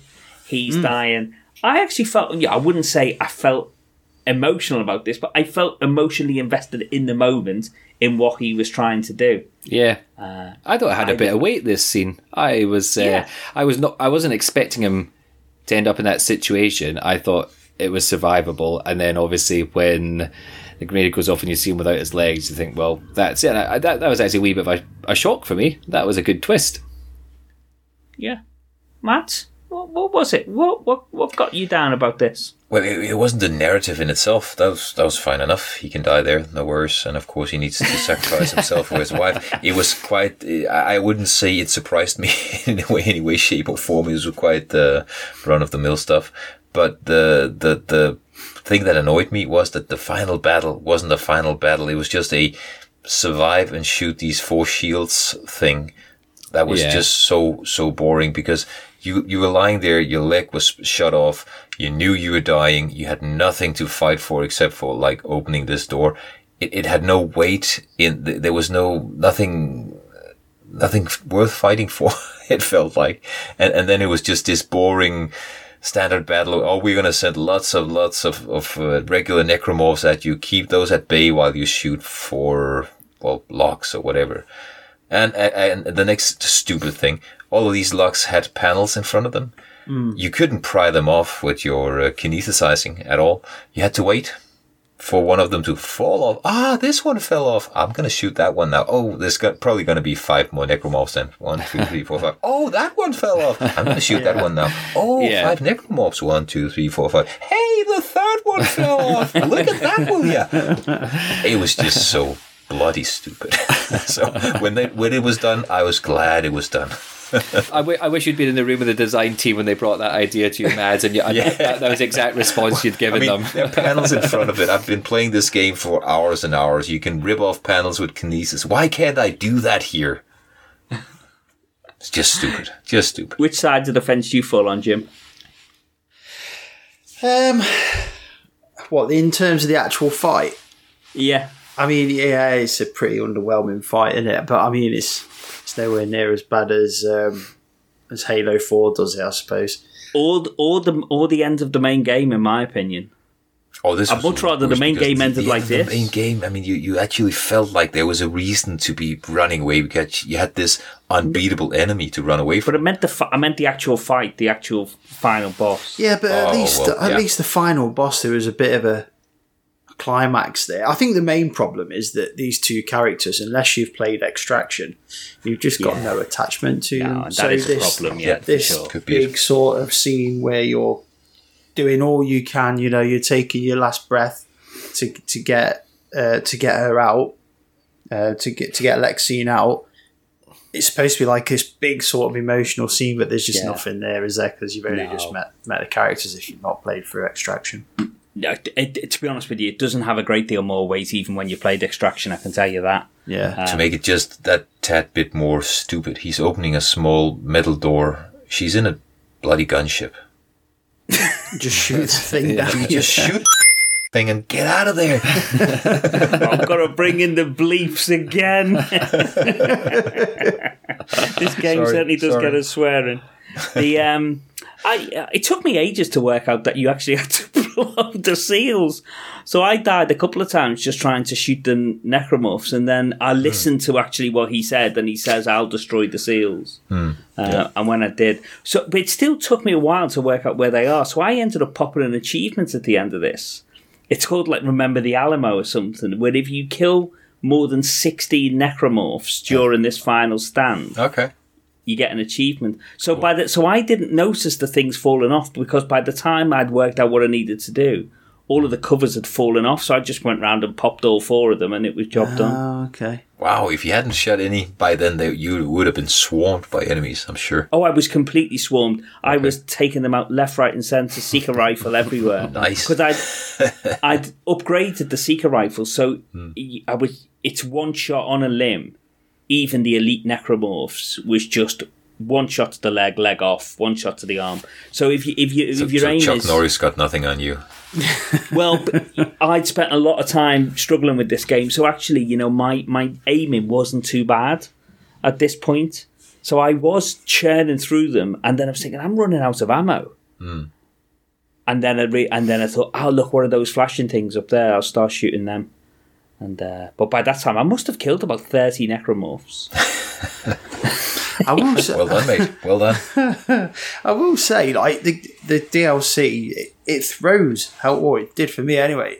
Co- uh, health packs and uh, Oh, ammo jeez. constantly, Yeah.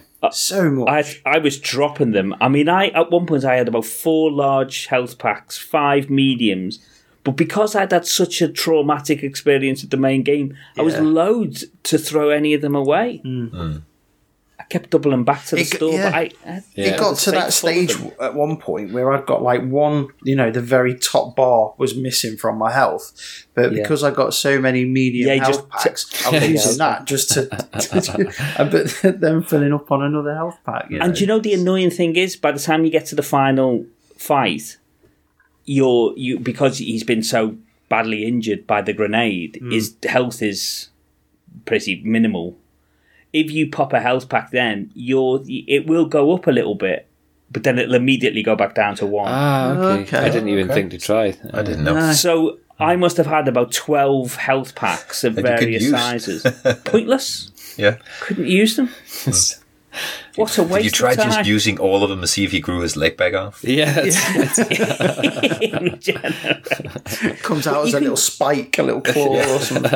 but you can get it to where you can get him back to full health, and then it just ticks back down again, okay. goes Oh, back down go. to minimal. So yeah. Well, look, there we go. We did it. We played through the DLC. I mean, I, I, I definitely. Like, I, I, you know, I'm not going to say that I enjoyed Dead Space 2 because I didn't. I clearly didn't. But playing this DLC has it definitely has reminded me that there is there is gameplay here that I do really like. And although I'm still I, I'm no way am I ready to play Dead Space 3 because I know that's more action orientated. It has made me think that I would like to have a look at that remake. Yeah, So- do it. Do it. I'll play it I'm with not, I'm not about to pre-order it, but you know, at some point I would like to play it for sure. And obviously, Dead Space Four in in all but name comes out tomorrow. Callisto Protocol, which is comes out on the 2nd of December, which is tomorrow Yeah. at the time of recording.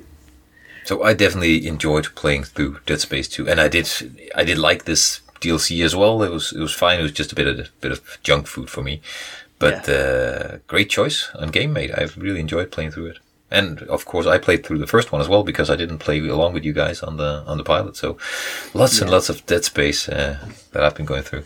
So ready for something different now. Ready to put on my cowboy hat.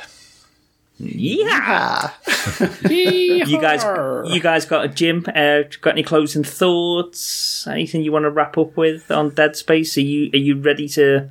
You would you fire up Dead Space three tomorrow? no, no. I, I, I have enjoyed my time with Dead Space 2, though, overall, bar maybe that last chapter or maybe last two chapters. 14 and 15 of the main game. I enjoyed the D- I enjoyed the DLC. Um, and it was nice going back into those environments again where yeah it, it just felt like proper proper dead space you know yeah. as opposed to that, that last that last sort of part yeah, but yeah no i i'm ready now to to jump on my horse and uh, Get your lasso out and get the lasso out yeah nice. yeah top choice chris top Thanks, choice. mate. Andy, any any final closing remarks? similar to really just a summary of what we've covered. I mean, it has it's brought me back around to really really liking Dead Space as a as a franchise and this particular game as well. And like I say, I, I really I'm glad that I played through the new game plus kind of on almost concurrently. Yeah, Um, if only to remind myself that the bad part of Dead Space Two is actually quite a small, or it's a very small part of it. And I think when you kind of you play the game as a whole or in like a few longer sessions, it actually affects the game far less than um, than what I had it in my head is doing. So Yeah. um, I enjoyed the DLC. It was good. It finished on a high. I'm I'm definitely a bit spaced out now. To be honest, it's um, that's enough of. Um, in more ways than one. yeah, that's enough of it for now. I will play Dead Space 3 without a doubt. I've got Callisto Protocol coming tomorrow. I've got Dead Space the remake pre ordered for when that comes out. I think I'll take a break. I think what I might do is. I might wait for the remake and play that first, I think, and then play 3 and then Callisto or something like that. I'm not in a desperate rush to go and play any of them right now. I feel like we always talk about this each time that we go on to the next game. it. a palate cleanser and yeah, I, I feel like I've had enough of Dead Space, and it's and it's not because I think they're bad; they're really good, but you can have too much of a good thing. So I'm ready to move on. But I absolutely loved it, and I think it was a compulsory pick. To be honest, if it hadn't been you, I would have picked it, or Yeah, somebody would some have picked point. it. Yeah, yeah. We ha- Yeah, we had to yeah, play it, and, and I'm so glad that we have done. There's a lot of good stuff in there. It didn't top Space Dead Space. It didn't top Dead Space One for me. I think that will still be up there as one of my all-time favorites, which means I do have very high hopes for the remake. I hope they've got that right because if they've effectively just kind of updated that for the 4K generation, then it could be pretty spectacular if they've kind of maintained the gameplay of the first, but maybe just polished out a few bits and bobs. Um, So yeah, we'll report back on that in due course. But thanks a million for picking this because, like I say, it saved me having to pick it, and it meant I got to pick the next game anyway. So that was good. Yeah, good stuff. Well, look, without further ado, let's. Uh, I'll hand over to you so you can introduce our next game. Yeah, thank you very much. Um, well, as I'm sure everybody knows by now, no great surprises here, given it's been on the channel for a while, and how many months ago it was that we did our waffle episode. But um, in case you have been living in a cave, we are going to be playing um, 2010's release from Rockstar, Red Dead Redemption. So, um, full disclaimer: I've played this game. I think you've played it, Chris. Well, you- you'd already said you've played it, Chris. Ninety-two point nine percent of it. You've yeah. seen bits of it, Mads, or have you played all of it? I haven't played any. I've never, e- never Awesome. even tried it, but uh, I've seen my daughter play some of Seen the a wee bit. Okay, okay. And then Jim, obviously, I know that you're coming in fresh, and I think from the Discord, there's a few other people. Um, Yeah. It's unusual for me to pick a game that I've already played, given that there's so many out there that um, I haven't and are pretty much compulsory picks. But this is the one game that really, up until playing The Last of Us 2, um, I thought pretty much told a perfect story and did it in a way that I still think about it to this day. Here we are at the back at the start of this recording, we were talking about how that was 12 years ago. I actually looked on my Xbox achievements. Um, the 29th of May 2010 was when I had uh, like all my achievements popping up there. So you know, here we are 12 years later, and there's still some parts of this game that haven't been beaten, and I really, really want to revisit it. Um, I apologize in advance because back when I picked this, this was available through the PS Now service, and I think it's subsequently been removed from that. So I. Yeah, sadly. so I think it is Yeah. now effectively kind of. So you get, obviously on PC, you can get it on the on PS3 by. It's not on PC. Was it never on PC? Was it? It never got a PC release. Definitely not. I was reading it. I Nope. I had I've never played it on PC, but I thought I'd seen on that it was. Well, in case that case narrows it down even further, then. But I know that most folk that listen have got access to either PS3s or Xbox, which is great because you can obviously either through Yeah. the um, as you'll do, Chris, your 360, Series X, uh, or Xbox One, either physical copy or it is on the Microsoft Store. I had a quick look. Unfortunately, I think it's still twenty five pounds in the Microsoft Store if you buy Is the. it really? Yeah, I was Is just on having a look Game today. Pass, mate? I No, it's not on don't think it Pass. is. No. Um, so I my. Okay. I think you'd be Sure better it's buying a physical copy. To be honest, you'll probably pick that up for next to nothing. Which I think I know a few people Probably have have. done in in preparation anyway. Um, Yeah, six pound in CEX for the 360 version. Today. is that right? So, Just make yeah. sure there's a map in the box. You need there's a Yeah, there's a map that came yeah. included with it. That's uh, I'm gonna go it's- find my box now to see if I have that map, and, and then I'll send a picture to Jim I just for fun. It's so funny. I'd, I'd completely forgotten about that, and it was only when I think when we're down at Crash that Jim mentioned about did I have the map in my box? I said, oh, I don't know. I said I've got the Game of the Year edition. I'll need to go back and have a look, and then right enough, it is in there. So. Um, yeah, very, very, very nostalgic looking at that. Um, obviously, I, there'll probably be some concern from some people, understandably, about maybe the size of the game and how much time might be required to to to play along or to play through it. Um, Chris was saying obviously earlier on that he had, you know, a 90 plus percent completion rate at 37 hours. Um, I think the one thing that's worth pointing out, and I'll try and guide us as much as possible while we go through it, is that it is possible to actually play through it in effectively the minimum number Yeah. of missions. There's effectively, 15, I there's- reckon about 15 hours you could get through yeah, there's, there's, there's effectively a critical path. Now, I don't want to put out any spoilers, but particularly for those who haven't played it before, but it's not a spoiler to say there's effectively kind of four. Um, there's effectively four parts to the game, and I'll leave it at that. And uh, within that, the first one is going to be the big part because we are going to play up until the first stopping point is the potential for anywhere up to 25 missions. But you can do it i think in as little as nine i think it is. Um, i'll talk about that very shortly but big picture as long as it's okay with you guys i'd kind of penciled in five episodes for this Yeah. but it'll very much be a case of playing it by ear as we work our way through the game um, this game is at its best when you just go off and explore so i don't want to be overly prescriptive and try to say do this, do that. If you want to kind of play it quickly, if you want the full experience, what I will do is that the nice thing is for each of these four parts of the game, there it basically it effectively there'll be a starting point. It'll then scatter to the wind depending on what you do, but it all ties back together with one mission that then moves you on to the next stage. So Yeah. we by by whatever means we will always end up back at that point before we move on to the on to the next episode. So like I say, we'll do the main game in four parts.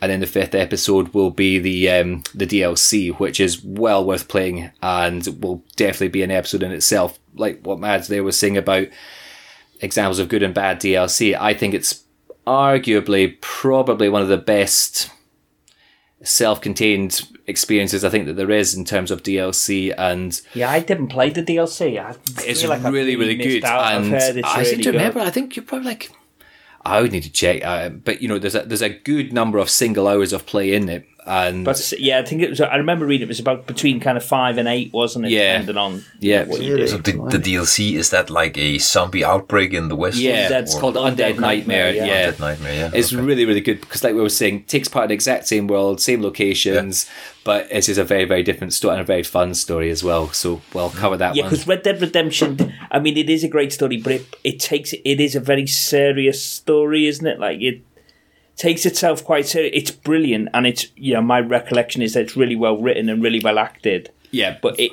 it yeah, I mean it's not it's not something that you'll walk away whistling from. no, and I think it'll be quite a good contrast. We've been quite critical, particularly on the DLC there, of voice acting and kind of sometimes the lack of weight and lack of impact that comes with that. This game still holds up, in my memory at least, of having some, like you were saying, some exceptional voice acting Yeah, that really does have that yeah, impact. yeah. And it really kind of was the first game I played that kind of straddled the, the line between a film and a game. Um, yeah, for sure. but with a lot of gameplay in there. So, um, to give you an idea as to what we'll do, um, the game starts off in uh, in New Austin. That's not a spoiler. That you'll find that out within the opening scene. Um, there is any number of ways to do it. We are going to play up until um, there will be two missions. So if you want to do it in a minimum time, if that's what people, if there's somebody who is a bit pressed for time, one of the first characters we meet is a character called Bonnie MacFarlane.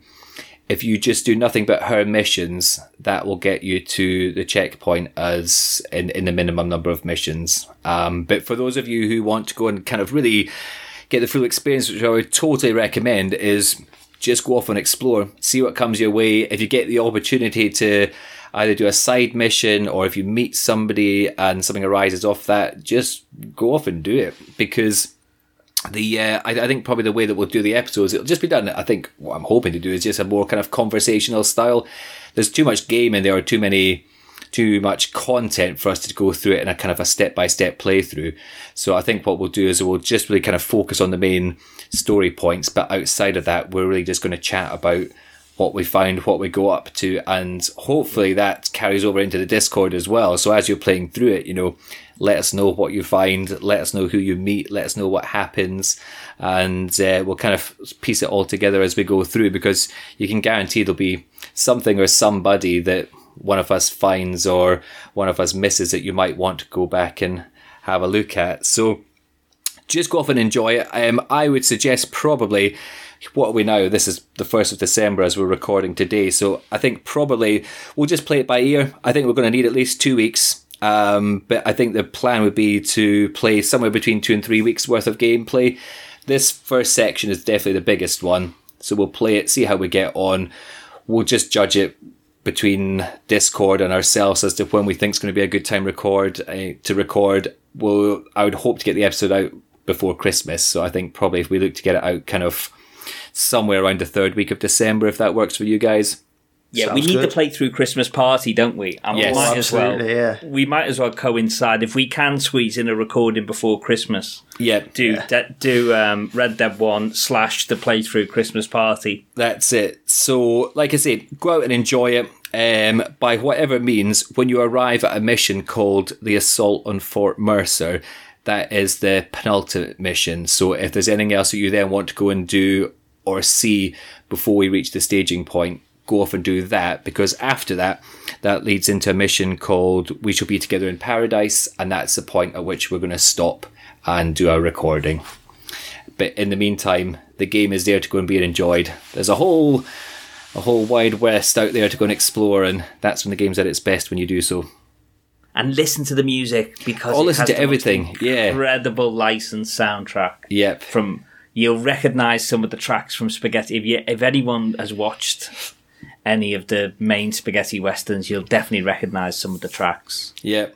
If I'm ever like just walking along by myself, I still just have that theme, that little whistling tune in my head of just a picture. Yeah, I just picture tum. I just picture tumbleweed blowing past, and it is just it is as a proper earworm. So, um, so yeah, it's really good. I can't wait. I'm super excited to get back into it. I really am. And Yeah. I did complete Red Dead Revolver as well, which is uh, which which which was good fun. But it did give me the taste of being back in that Western world, man. yep, yep, yep.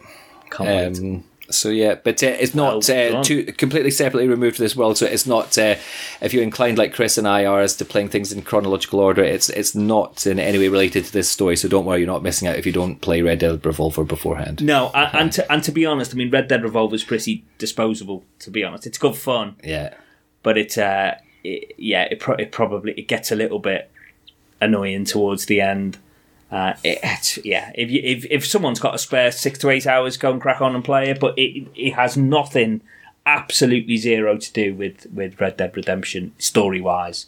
Mechanically, it is it is in some ways similar, but um, no, don't feel as if you've got to play it. Brilliant, mate. Well done. And all the key info will be on Discord, right? So It will be, yep. So um, I'll unlock that channel very down. shortly. I'll have all the stopping points. Um, if anybody's interested, so this uh, effectively this mission tree that I've got here that shows you all the different routes you can take through it, um, that's all available on the Red Dead fandom wiki. And a big shout out to all the guys and girls who maintain that because there's some fantastic resources on there. I'll be using that to guide us through primarily because I've played it beforehand. So um, I, I would really discourage anybody from trying to sort of look up any spoilers or trying to kind of uh, plan a way through it. Just go and enjoy it. We'll keep you right where possible. And by all means, if you want a wee bit of guidance, pipe up in the Discord and we'll try and steer you in the right direction without giving you, um, without spoiling anything for you. Most deaf. There we go. Gentlemen. Shout outs, Jim. Uh, just quick shout out to Martin, aka Deadlock, for reminding us for the uh, website updates. I need to have a word with him to. See Oh, I, if he st- I need to send him the latest one, actually. Well, I need to get him to remind me to update Facebook because I've just remembered these like the last two this and the last one I haven't put on there yet. So yeah, so a shout out to uh, to Martin. Mads? Shoutouts to all of the guys on Discord, as usual. It's uh, always a great place to, to hang out. And uh, yeah, shoutouts to uh, let's uh, single out Morpin for he he always writes such insightful Yeah, uh, notes about his playthroughs on Yeah. uh, Discord. I'm really really enjoy following along with that. Yeah. And apart from that, shout outs to uh, well uh, Steve for doing our theme tune and uh, Dean Good man. for handling the covers and, Yeah. and all that. Absolutely. Andy? Um, I guess this time, as always, everybody who listens, everybody who plays, but in addition to that, everybody who we caught up with and had a drink with last weekend at Crash Dive. It was lovely to see folk in the flesh, and we got some really, really nice feedback there from a couple of guys that are listening to our podcast as well. So thanks so much. Uh, It's like all these things. It's um, you know, a few words means a huge amount to us and what we do. So um, it was lovely to see everybody, and um, yeah, kind of hope you keep listening and keep enjoying uh, what we're doing. Yeah, absolutely. Yeah, for me, firstly, you guys. I mean, you. It goes goes without saying that we we embrace these games that we play enthusiastically, but it, in some ways, it's not. You know, you guys haven't didn't choose to play Dead Space two, but you always bring ideas and enthusiasm and fun more than anything. You know, we try and have a laugh with these things, and although you know, we, we we disagree on things normally, some of us, Mads. This yeah, occasionally, Why, why is it always but me? uh, it's it's done with love and humour and and thought, which is what we try to do. You know, we're not experts; we're a group of mates sitting down playing games. So I'm very grateful to you guys for always embracing the games that I choose, uh, and I know that we all try and do that with each other's games anyway. Big shout out for the same reason for the Discord community. It's been absolutely brilliant list, reading what, what they've thought of Dead Space 2 over the last few weeks particular Aaron Morpin, who, as I said, because he lives in the States, we normally get his messages by the time we wake up in the morning. It's normally a mm, really nice thing to read as you're kind of having your cornflakes and your coffee in the morning. So a massive thank you to them. And finally, a shout out to the Dev Game Club podcast. So we I exchanged some Twitter messages with, with them from our playthrough account yesterday. Dev Game Club, if you don't know, is a is a podcast that's very similar to ours, and it's very similar to ours because that is the format that inspired playthrough. In that they play through games in chunks. They're a uh, couple of I hope they won't mind me calling them veteran now developers, former former LucasArts, uh, and and one of them has been a Bungie. And they've worked on some of the biggest games that have ever been made. A guy called Brett Douville and a guy called Tim Longo. So shout out to, to Brett and Tim. They did say in the messages that they're going to give our pod a listen. Uh, I hope they do, and it'll be really interesting if they if they listen to this, guys. So give us some feedback and let us know what you think. As I said, the format is very much inspired by what they do, and if you don't listen to Dev Game Club, you really are missing out. They've just concluded their show on their series on Dead Space One, which nice. is was obviously our pilot series. Which so it all comes kind of full circle. So yeah, Dev Game Club if you're interested in that and you don't already listen. But other than that, that's it from Dead Space. That's it from me as a host for several months, no doubt, until we end Yes. up in season You're relieved until 2025. or whatever it is. My editing duties will cease.